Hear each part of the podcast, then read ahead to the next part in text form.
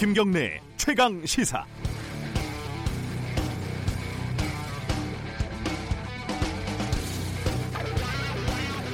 요즘은 여야 대치 국면이라 더 그렇겠지만 평소에도 국회에서 법 하나 통과시키기가 참 어렵습니다. 사람이 죽어나가고 여기저기 통곡 소리가 들려야지 여론에 밀려서 국회는 법안 하나를 통과시켜 줍니다. 심지어 여론이 들끓어도 이 핑계 저 핑계 백만 가지 이유를 들고 들고 미루고 미루다 패스트 트랙인지 slow track인지까지 동원되기도 합니다. 이 와중에 여야 그리고 정부까지 합심해서 순풍에 돛단 듯 일사천리 이심전심으로 통과시키고 있는 신통방통한 법이 하나 있습니다. 종교인들의 퇴직금에 대한 세금을 대폭 깎아주는 법입니다. 최대 수혜자가 대형 교회 목사들인 것은 논란의 여지가 없습니다. 지난해 수십 년 만에 겨우겨우 종교인 소득세 과세를 시행했는데 1년 만에 다시 특혜를 주는 법을 만든 겁니다. 2월 1일 법안이 발의됐고 불과 두 달여 만인 모레 4월 5일 본회의를 통과할 가능성이 높습니다. 법안을 심사하는 기획재정위에서 어떤 의원도 정부 관료 누구도 이의를 제기하지 않았다고 하지만 그래도 이 법안을 발의한 10명은 기억을 해야겠습니다. 더불어민주당 정성호, 김정우, 강병원, 유승희, 윤우덕, 자유한국당 김광림, 권성동, 이종구, 추경호, 민주평화당 유성엽. 참 답답한 노릇입니다. 4월 3일 수요일 김경래의 최강 시사 시작합니다.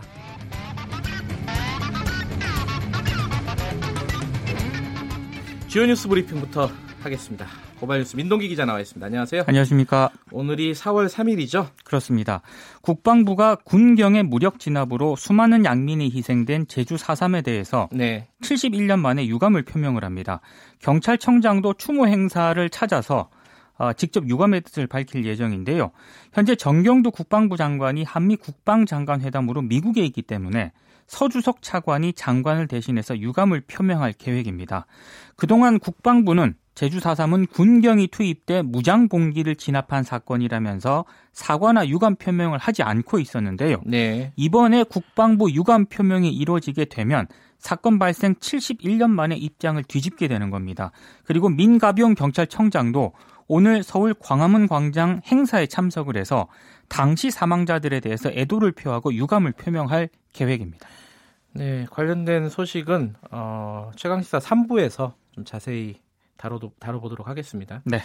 박영선, 김현철 장관 후보자에 대해서 야당이 반대하고 있지만 임명을 강행할 것 같아요. 그렇습니다. 문재인 대통령이 어제 박영선, 김현철 그리고 진영 장관 후보자 등 3명에 대한 인사청문 경과 보고서를 네. 7일까지 송부해 달라고 국회에 다시 요청을 했습니다.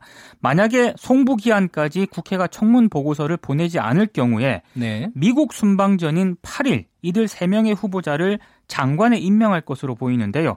하지만 야당의 반대로 박영선, 김현철 후보자 같은 경우는 청문 보고서가 채택되기가 쉽지 않아 보입니다.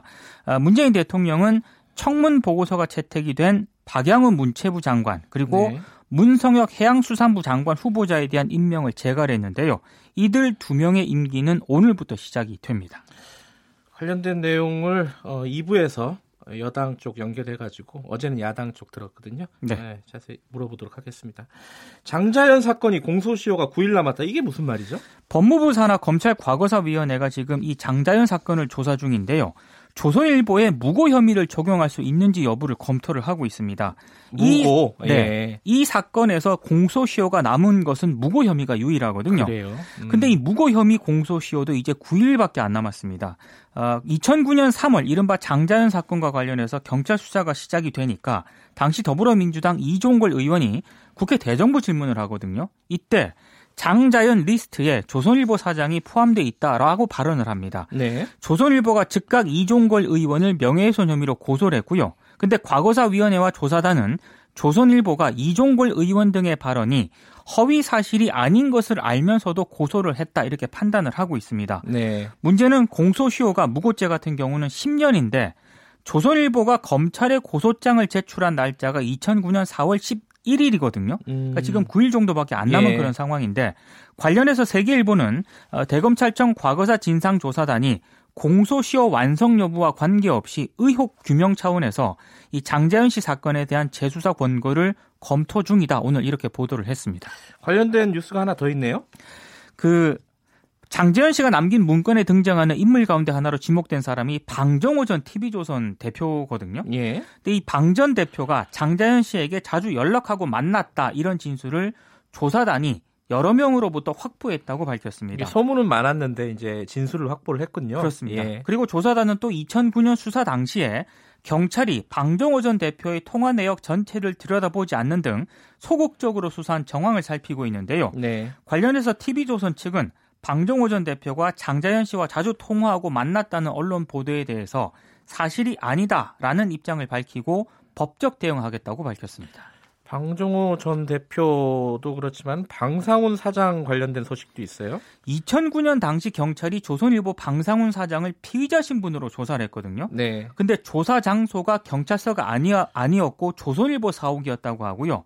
조사에도 조선일보 기자 두 명이 배석한 것으로 확인이 됐습니다. 네. 30분 정도 대면 조사를 했다고 하는데 기자 두 명이 입회한 것은 상당히 이례적이고요. 그러게요. 예, 변호인이 아니라 제3자가 입회한 것도 상당히 이례적인데 네. 경찰은 방상훈 사장이 당시 노령이었기 때문에 무슨 일이 생길지 몰라 함께 있겠다는 조선일보 측 요청을 받아들인 것이다. 네. 조사는 직원들 개입 없이 1대1로 이루어졌다는 입장이지만 당시 방상훈 사장의 나이가 61살이었습니다.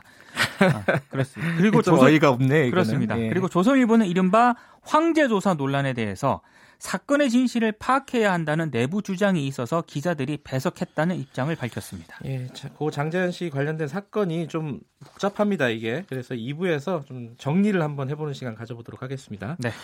자, 사법농단 관련해서 현직 법관이 재판에 첫 번째 증언을 했다. 이런 소식도 있네요. 정다주 의정부지법 부장판사가 어제 증인으로 출석을 했는데요. 네. 정 부장판사가 청와대와 아, 그러니까 박근혜 청와대와 법원행정처의 재판 거래 문건은 임종원 전 차장의 구수를 자신이 정리한 것이고 네. 임전 차장의 부적절한 지시에 따른 것을 후회한다 이렇게 증언을 했습니다. 네. 정 부장 판사는 2013년부터 2015년 법원행정처에서 기획조정실 심의관으로 근무를 했는데요.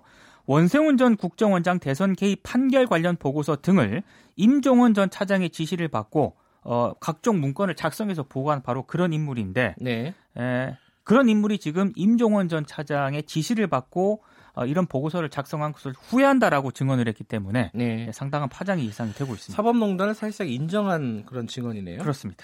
오늘은 여기까지 들어야겠네요. 고맙습니다. 예, 고발뉴스 민동기 기자였고요. KBS 일라디오 김경래 최강시사 듣고 계신 지금 시각은 7시 33분입니다.